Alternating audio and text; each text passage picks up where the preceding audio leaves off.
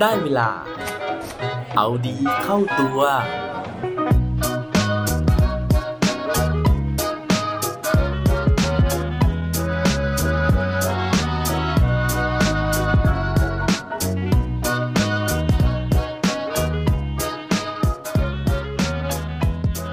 เราควรมีเป้าหมายในชีวิตตั้งแต่เมื่อไหร่ครับ สวัสดีครับ พบกับผมชัชวานแสงบรีดีกร และรายการเอาดีเข้าตัว รายการที่จะคอยมามั่นเติมวิตามินดีดด้วยเรื่องราวแล้วก็แรงบันดาลใจ เพื่อเพิ่มพลังและภูมิต้านทานในการใช้ชีวิตให้กับพวกเราในทุกๆวัน วันนี้นะครับผมอยากจะชวนทุกคนนะครับ ย้อนอดีตกลับไปนะฮะสำหรับใครนะครับที่ยังเด็กๆอยู่นะฮะอาจจะไม่ต้องย้อนกลับไปกับผมนะครับ ทีนี้นะฮะสำหรับใครที่อายุรุ่นราวคราวเดียวกับผมนะฮะหรือว่าอาจจะล้ำหน้าผมไปนิดๆหน่อยๆนะครับ ผมอยากจะชวนย้อนกลับไปนะฮะถึงในวัยเด็กของเรานะครับว่าตอนไหนกันนะฮะที่มีคนมาถามเราว่าโตขึ้นเราอยากเป็นอะไร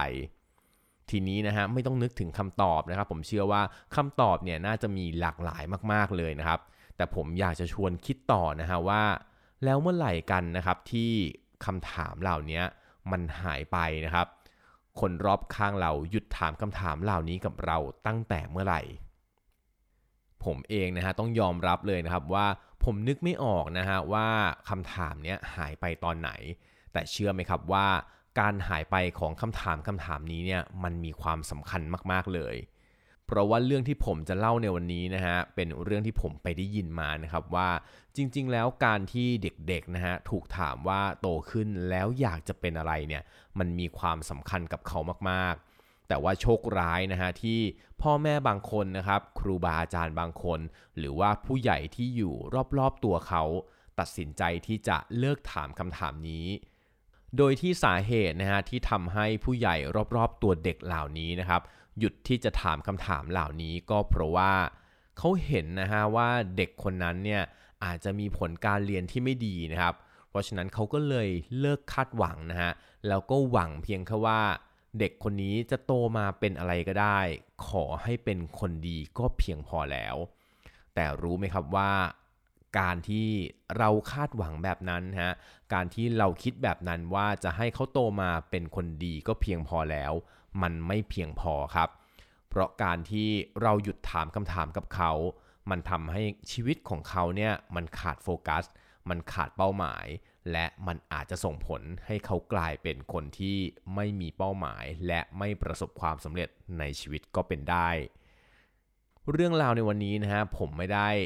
อุปโลกขึ้นมานะฮะ แต่ว่าผมเนี่ยได้ไปฟังหลาย ๆ เรื่องราวเลยนะฮะที่เกี่ยวกับเด็กและเกี่ยวกับเป้าหมายในชีวิตของพวกเขาเหล่านั้น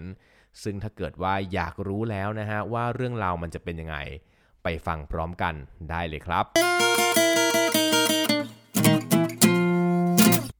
ก่อนที่ผมจะเล่าเรื่องราวในวันนี้นะฮะผมอยากจะชวนคิดเพิ่มเติมกันไปอีกนะฮะถึงตอนที่เรามีประสบการณ์ในการที่เป็นนักเรียนนักศึกษานะครับ ในห้องนะฮะก็มักจะมีนักเรียนที่เรียนเก่งนะครับ กับนักเรียนที่เรียนไม่เก่ง แล้วก็นักเรียนที่เกเรด้วยนะฮะทีนี้นะครับผมอยากจะชวนตั้งคำถามนะครับว่า คิดว่าเด็กที่เรียนเก่งกับเด็กที่เรียนไม่เก่ง หรือว่าเด็กที่เกเรเนี่ยอะไรนะครับที่เป็นปัจจัยในการที่ทำให้ผลการเรียนหรือพฤติกรรมของเขาเป็นแบบนั้นกันครับ ตอนเด็กๆนะฮะผมก็คิดนะครับว่ามันอาจจะเกิดจากเรื่องของสติปัญญานะฮะเรื่องของ IQ นะครับหรือว่าบางคนอาจจะมาจากครอบครัวที่มีความพร้อมมากกว่า นั่นทำให้เขาเนี่ยมีสมาธิมีความตั้งใจในการที่จะตั้งใจเรียนมากกว่าเด็กปกติ นั่นทำให้ผลการเรียนของเขาอาจจะดีกว่าเพื่อนๆในห้อง แต่ปรากฏว่าหลังจากที่ผมได้ไปฟังเรื่องราวนี้มานะฮะผมก็รู้ว่าผมเนี่ยอาจจะคิดผิด แล้วก็พอลองมองย้อนกลับไป ผมก็รู้สึกว่าเรื่องราวที่ผมได้ยินมาเนี่ยมันก็มีส่วนที่จริงอยู่ไม่น้อยเลย เพราะว่าเรื่องที่ผมกำลังจะเล่านะครับ มันเป็นผลของการวิจัยนะฮะหรือว่าการรีเสิร์ชที่เขาค้นพบนะครับว่าคนที่เรียนเก่งเนี่ยสิ่งสำคัญแล้วเนี่ยจริงๆ ไม่ได้อยู่ที่ IQ หรือว่าพื้นฐานทางครอบครัวแต่อย่างใดเลย แต่สิ่งที่มีความสำคัญต่อผลการเรียนของเขาเนี่ยก็คือ เรื่องของการที่เด็กคนนั้นมักจะมีเป้าหมาย อย่างเช่นนะฮะเด็กคนนั้นเนี่ยอาจจะต้องตั้งใจเรียนนะครับ เพราะว่าผลการเรียนของเขาเนี่ยมันจะมีผลต่อการที่เขาจะสามารถเข้ามาหาวิทยาลัยได้ ซึ่งนั่นอาจจะเป็นจุดเปลี่ยนในการที่จะทำให้ครอบครัวของเขานะฮะเปลี่ยนหรือว่าพลิกจากการที่มีฐานะยากจน กลายเป็น ชนชั้นกลางขึ้นมาได้ หรือว่าบางคนนะฮะซึ่งอันเนี้ยรวมถึงตัวผมเองด้วยนะฮะผมเนี่ยตั้งใจเรียนนะฮะเพราะว่าผมต้องการเอาสิ่งนั้นเนี่ยมาชดเชย สิ่งอื่นๆ ที่มันขาดตกบกพร่องไปในครอบครัวของผม เช่นในเรื่องของฐานะต่างๆ ผมต้องการตั้งใจเรียนเพื่อที่จะให้แม่นะฮะภาคภูมิใจและสามารถที่จะไปพูดกับคนอื่นได้ว่า อย่างน้อยบ้านของเราครอบครัวของเราก็มีสิ่งที่เชิดหน้าชูตาได้ สิ่งเหล่านี้นะครับเป็นเป้าหมายในชีวิตของเด็กๆคนนั้นนะฮะซึ่งส่งผลให้เด็กคนนั้นๆเนี่ยตั้งใจเรียนหรือว่ามีความตั้งใจที่จะทำผลการเรียนให้ได้ดี ในขณะที่เขาไปทำการวิจัยนะครับแล้วก็พบว่าเด็กที่เกเรนะฮะเด็กที่ไม่ตั้งใจเรียนเนี่ยเพราะว่าเขานะครับไม่รู้ว่าเขาจะตั้งใจเรียนไปเพื่ออะไร เขามองไม่เห็นเป้าหมายในชีวิตของตัวเอง และเขาไม่รู้ว่าการเรียนนั้นมันจะส่งผลให้ชีวิตของเขาดีขึ้นได้ยังไง ซึ่งถ้าเกิดว่าใครยังนึกภาพไม่ออกนะฮะ ผมอยากจะลองชวนนึกไปถึงเรื่องราวในซีรีส์นะฮะ ในละครเวที ไม่ใช่ละครเวทีสิ ต้องเป็นละครทีวีต่างๆนะครับ ที่เรามักจะเห็นว่าลูกของคนที่มาจากครอบครัวที่มีฐานะดี หรือว่าชาติตระกูลดีนะฮะ มักจะมีปัญหาในเรื่องของการเป็นเด็กเสเพลนะครับ อันนี้ผม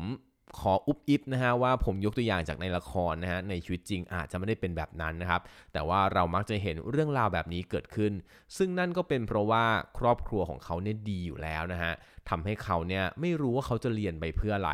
เรียนไปนะครับ ครอบครัวของเขาเนี่ยก็อาจจะไม่ได้สามารถที่จะรวยกว่านี้ได้อีกแล้ว นอกจากเรื่องราวที่ผมเพิ่งเล่าไปนะฮะยังมีเรื่องราวของผู้ชายอีกคนหนึ่งนะฮะซึ่งชื่อว่ายูจีนลังนะครับ ผู้ชายคนนี้เนี่ยได้รับเชิญนะครับให้ไปกล่าวสปีชแก่นักเรียนนะครับที่โรงเรียน PS 121นะครับที่ประเทศสหรัฐอเมริกา โดยที่ตอนแรกที่ยูจีนลังจะไปกล่าวสปีชครั้งนี้นะครับเขาก็ทำการศึกษานะฮะแล้วก็ดูว่าคนที่จะมาฟังเขาเนี่ยนักเรียนที่โรงเรียนแห่งนี้นะครับมีลักษณะยังไงนะฮะปรากฏว่าเขาไปเจอนะครับว่า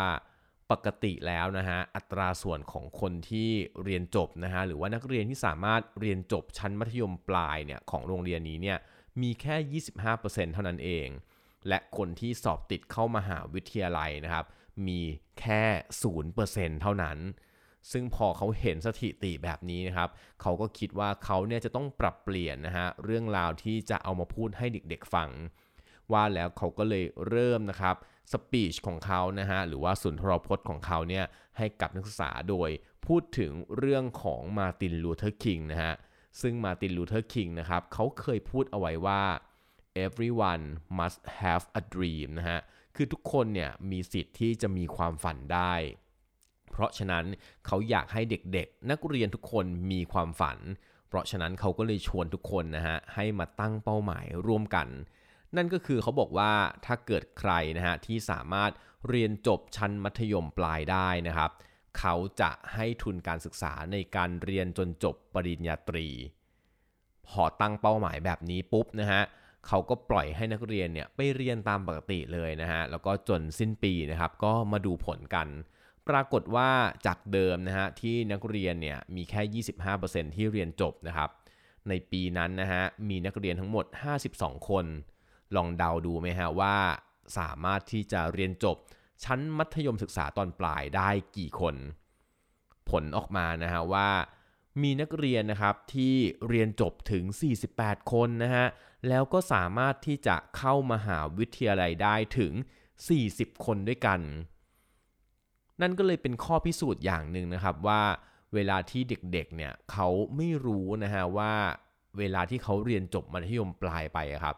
ชีวิตเขาจะทำอะไรต่อ คือมันไม่มีเป้าหมายฮะ มันไม่มีแรงจูงใจว่าเรียนจบมัธยมปลายแล้วยังไง เพราะว่าจนถึงมหาลัยเนี่ยก็ไม่มีเงินเรียนอยู่ดีนะครับ แต่ว่าพอเขาเห็นนะฮะว่าโอเค ถ้าเกิดว่าเขาเรียนจบมัธยมปลายนะฮะเขาเนี่ยยังไงก็สามารถเรียนต่อมหาลัยได้ เพราะเขามีเงินที่จะไปเรียนแล้ว เพราะฉะนั้นเขาก็เลยเกิดความมุ่งมั่นในการที่จะเรียนให้จบนะครับ แล้วก็ทำได้ดีมากๆเลย เพราะว่า มีถึง 48 คนที่สามารถเรียนจบได้ แล้ว 40 คนในนั้นนะฮะก็สามารถที่จะสอบเข้าไปเรียนมหาวิทยาลัยได้ ทีนี้ย้อนกลับไปถึงคำถามที่ผมถามไว้ตั้งแต่ตอนต้น episode นะฮะว่ายังจำได้ไหมครับว่าครั้งสุดท้ายที่มีคนมาถามเรานะฮะว่า โตขึ้นเราอยากเป็นอะไร ครั้งสุดท้ายมันเกิดขึ้นเมื่อไหร่ณวันนี้นะฮะถ้าเกิดว่ามันไม่มีคนมาถามเราแล้วอะครับ